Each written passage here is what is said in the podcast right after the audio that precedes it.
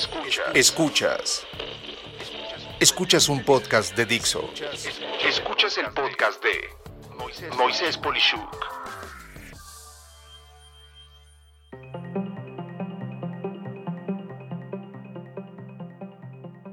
Decidiendo tu trabajo. ¿Sabes? Cuando empecé a trabajar, esto en el año de mil novecientos ochenta, siendo aún un adolescente, la idea de un trabajo entonces era muy, muy clara. Lo importante era cuánto te pagaban. Y mientras fuera más dinero, era un mejor trabajo. O cuando menos, así era la forma de pensar y no importaba el ambiente laboral, quién era la persona a la que le reportaba, si era buena o mala, si el propósito de la compañía era bueno o no. Bastaba con que ganaras mucho dinero y mientras más dinero ganaras a donde fuera era mejor. Si había algo después del dinero de cuánto era este y qué era tu percepción, lo siguiente en orden de importancia era el título del puesto, nombre del trabajo que tenías. Y mientras más interesante o sofisticado sonara, era mucho mejor. Y bueno, si quieres más detalle de este tema de cómo saberte valorar económicamente, te recomiendo mi podcast número ciento cuarenta y seis, llamado Personas y su situación de conveniencia, de mi segunda temporada, de la cual tendrás la liga del mismo en la descripción de este episodio. Bueno, pues, más de cuarenta años más tarde, puedo afirmarte que estos dos puntos que acabo de mencionar, si bien no dejan de ser importantes, en especial lo referente a la remuneración económica, puedo asegurarte que de ninguna manera son los únicos. Es más, he visto en muchas ocasiones que muchas personas cambian de una empresa a otra porque les ofrecen un ingreso económico increíble. He visto personas que se van a una empresa que les paga entre dos y hasta cinco veces más. Sí, oíste bien, hasta cinco veces más. Puedes tú decir que son personas felices, ¿no? Pues mi sorpresa es como a menos de un mes de su entrada en ese nuevo lugar, muchas están suplicando regresarse a la empresa origen de la que venían o bien a otro lado, salir cuanto antes de allí. Y obviamente esto, sea donde fuere, y por mucho menos dinero de nuevo. La pregunta entonces es, pues, ¿qué pasó? ¿Cómo es posible que alguien que gana de repente cinco veces más prefiere ganar menos y lo antes posible? ¿Sabes? La, la respuesta está dividida en lo que, a mi parecer, y después de ver los puntos concretos que hoy valen la pena, es precisamente la correcta forma de escoger a qué te quieres dedicar. Y esto es desde una empresa propia o actividad empresarial o profesional independiente hasta un empleo en alguna empresa. Aquí te doy algunos de los puntos de los que debería de considerarse al escogerse un trabajo y un ejemplo del peso de cada uno de estos valores para luego poder entender una mecánica o mecanismo para que tomes una decisión propia de si estás o no en un correcto lugar, o qué pensar cuando te vayas a mover, a hacer algo diferente. Empiezo por el salario. Sabes, yo, yo siento que el salario debe de pesar un quince por ciento de tu decisión nada más. Esto es del cien por ciento de lo que vale un trabajo. Sí, el salario solo es quince por ciento. Y digo este nivel de porcentaje porque hay un ochenta y cinco por ciento de otros puntos igualmente importantes. Y así de esta manera siguen entonces tres puntos clave que son: uno, el tiempo libre que te permite una actividad laboral. Dos, disfrutar lo que haces.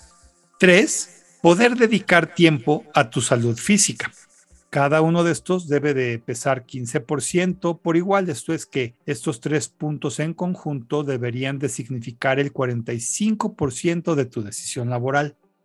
veinte por ciento del peso lo tiene la salud mental, que de acuerdo a la Organización Mundial de la Salud, significa estar en un estado de bienestar en el cual la persona se da cuenta de sus propias aptitudes, puede afrontar las presiones normales de la vida, puede trabajar de forma productiva y fructíferamente y es capaz de hacer una contribución a su comunidad.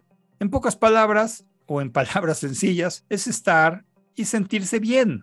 Si me has llevado la cuenta del cien por ciento de la selección de una actividad laboral, llevamos hasta este punto el ochenta por ciento, donde el veinte por ciento restante es ocupado por cuatro puntos adicionales, donde cada uno de ellos tiene un peso de cinco por ciento y son: uno, que tu jefe o jefe inmediato, que preferentemente debe de ser un entre mentor o coach, esto es alguien que te fuerza a sacar lo mejor de ti, a quien le tengas confianza y de quien puedas aprender para volverte en algún momento en el que tú llegues a poder ocupar su propio puesto para que esa persona a su vez pueda crecer. Dos, el ambiente de tu trabajo. Esto es que sea un espacio colaborativo y agradable, que en general disfrutes de estar eh, con tus colegas dentro y fuera de la oficina, en un ambiente de respeto y cordialidad. Tres, que ames la misión de tu organización. Esto dicho en pocas palabras es que si no te emociona cada mañana que te levantas a ir a tu trabajo, el simple hecho de decir qué padre que voy a ir ahí, algo está mal, muy mal. Incluso si te da vergüenza a lo que se dedican, pues ese no es un lugar adecuado. Y cuatro, que te sientas bien con tu posición laboral. En pocas palabras, es la actividad que desempeñas día a día, que son tus responsabilidades directas por las que originalmente te pagan. Ahora bien, has visto que he unido a varios puntos en grupos y aquí está la clave de mi consejo. Pues en cada punto bastará con que uno de ellos no se cumpla para que todo ese porcentaje valga cero. Aquí unos ejemplos. Yo le puse cuarenta y cinco por ciento del valor a uno, el tiempo libre que te permite una actividad laboral, dos, disfrutar lo que haces y tres, poder dedicar tiempo a tu salud física. Bueno, pues si se cumplen dos de los anteriores, pero uno no, entonces se pierde íntegro el cuarenta y cinco por ciento que estos tres puntos suman y ese trabajo es ideal solamente hasta en un sesenta y cinco por ciento, porque perdiste cuarenta y cinco por ciento. Por otro lado, yo le asigné a uno, tu jefa o jefe inmediato, dos, el ambiente de tu trabajo, tres, que ames la misión de tu organización y cuatro, tu posición laboral, un veinte por ciento. Y de nuevo, basta con que una de estas no te guste o no estés de acuerdo o no se cumpla para perder íntegro el veinte por ciento de peso de todos estos puntos. Y si entonces del punto anterior que llevábamos como ejemplo habías tenido hasta sesenta y cinco por ciento, bueno, si falló alguno de estos cuatro puntos anteriores, pues te restas a ese sesenta y cinco por ciento un veinte por ciento y entonces llegará a ser ese trabajo ideal hasta en un cuarenta y cinco por ciento para ti, donde entonces te platico tres estadios de mi conclusión. Uno, si tu trabajo está en un ochenta y cinco por ciento o más de valor, debes de cuidarlo e idealmente entender cómo resolver ese quince por ciento a veinte por ciento para estar en un cien por ciento de total adecuación, pero esto es totalmente salvable. O sea, vale la pena dedicarle tiempo a ver cómo logras llegar de ese ochenta y cinco por ciento a que sea cien por ciento. Si está debajo de ochenta por ciento y hasta, digamos, un sesenta y cinco por ciento, debes de buscar hacer lo necesario para elevarlo a un ochenta por ciento superior. Muchas veces esto se logra cambiando de puesto en la misma empresa o si es un trabajo propio, será buscar un nuevo mercado o línea de negocio a ofrecer, por dar ejemplos de ajustes rápidos y efectivos, sin decir que con esto sería lo único a hacer.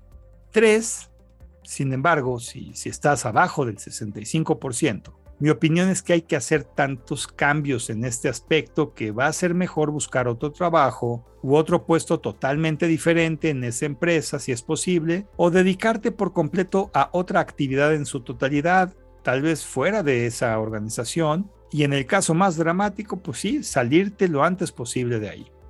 Fíjate cómo he sido muy cuidadoso en decirte, y repito, salirte lo antes posible de allí.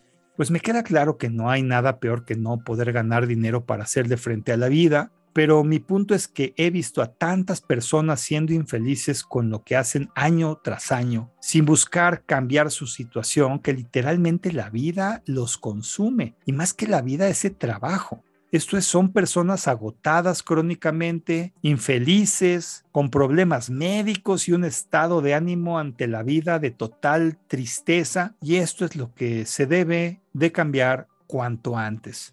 Como conclusión te digo que no hay nada como estudiar lo que te guste y dedicarte a lo que amas. Precisamente este es mi caso y de verdad te lo deseo. Espero pues que estas ideas te sirvan para tomar una buena decisión y en especial actuar si es necesario. Soy Moisés Polishuk y agradezco que me hayas escuchado. Hasta la próxima.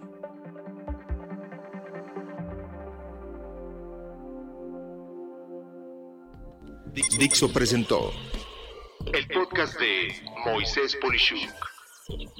La producción de este podcast corrió a cargo de Verónica Hernández. Coordinación de producción, Verónica Hernández. Dirección general, Dani Sadia. Voz y contenido, Moisés Polishuk.